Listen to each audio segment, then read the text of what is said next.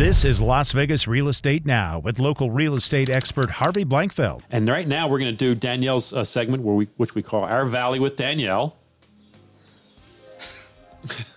Mark likes the harp music. That was I could tell. Danielle, tell us today. I, I, I want to hear what you have to say about Silverado Ranch. Let's hear all about it. Okay, so today we're going to be talking about Silverado Ranch, which is a planned community located in the southeast part of the valley. It's 89123 um, extends up to 89183. Mm-hmm. And it's um, a community built by developer American West in the late 80s, or excuse me, late 90s, 1999.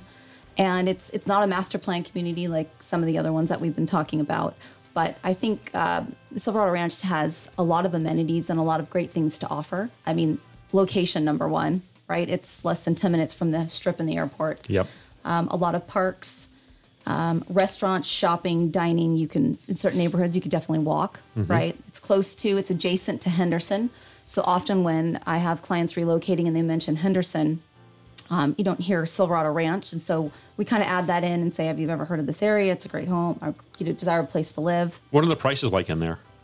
So anywhere for condos around one hundred eighty thousand, Okay. up to I don't know one point two million. Oh, okay. Right. So there's some big homes in there too. Yeah.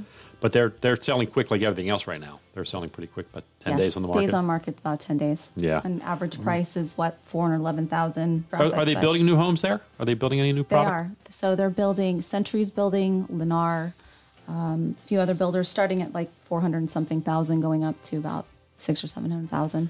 Nice. And and the lots were him. I, I I recall the lots being pretty good size there too. Not the, the teeny tiny lots that we see sometimes these days, but some decent sized lots. Maybe because of the time when they were built in the nineties. Yeah, they, I mean, you have larger lots, larger backyards. Uh, you don't have such, you know, wider streets, um, established neighborhoods. I think you'd see more of mm, uh, landscape maintenance HOAs than you would stricter HOAs.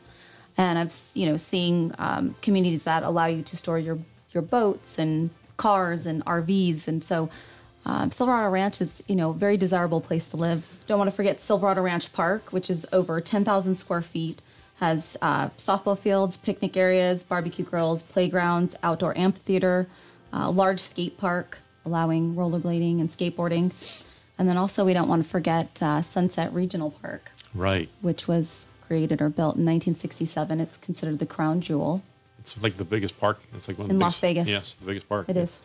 Yep. Um, they have seven volleyball courts, soccer fields, golf tournaments, eight basketball courts, nine, um, I think it's said softball fields, two little leagues, five playgrounds, uh, tons of walking trails, sports park, dog park, disc, golf course, and even fishing, as long as you have a license. You've been listening to Las Vegas Real Estate Now. If you ever have a question about real estate or any of the other topics we cover, just call me off air or text me at 702 203 1165. You can also check us out on the web at lvrealestateradio.com or on our handle on social media at LV Real Estate Radio. We'll meet you on the radio next Saturday at 11 a.m. right here on the new 101.5 FM 720 AM KDON, the talk of Las Vegas.